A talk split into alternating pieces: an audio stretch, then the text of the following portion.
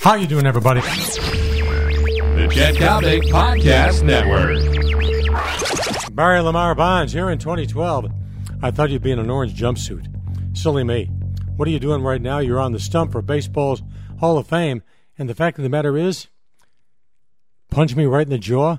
I think you should be in Cooperstown. Game time, long ball time, daily Coppock time. How you doing, everybody?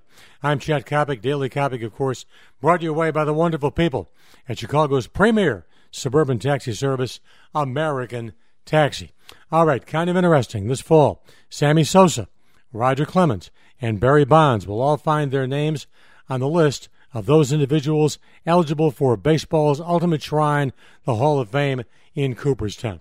Now, you can bum rap Barry Bonds all you want, but I want you to go back and look at his numbers he posted in the so called pre steroid era with the Pittsburgh Pirates. They scream Hall of Fame. As for the numbers he put up during his career out in the Bay Area with the San Francisco Giants, let's face facts. Barry Bonds was nothing more than a product of an era, baseball's steroid era.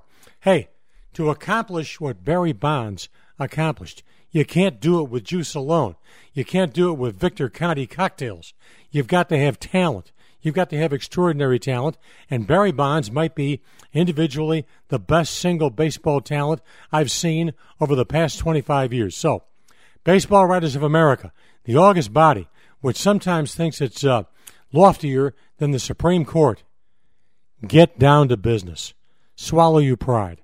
I know you don't like Bonds. I know Bonds wouldn't grant you interviews. I know Bonds is a jerk, but Bonds deserves to be in the Hall of Fame. I'm Chet Coppock. This has been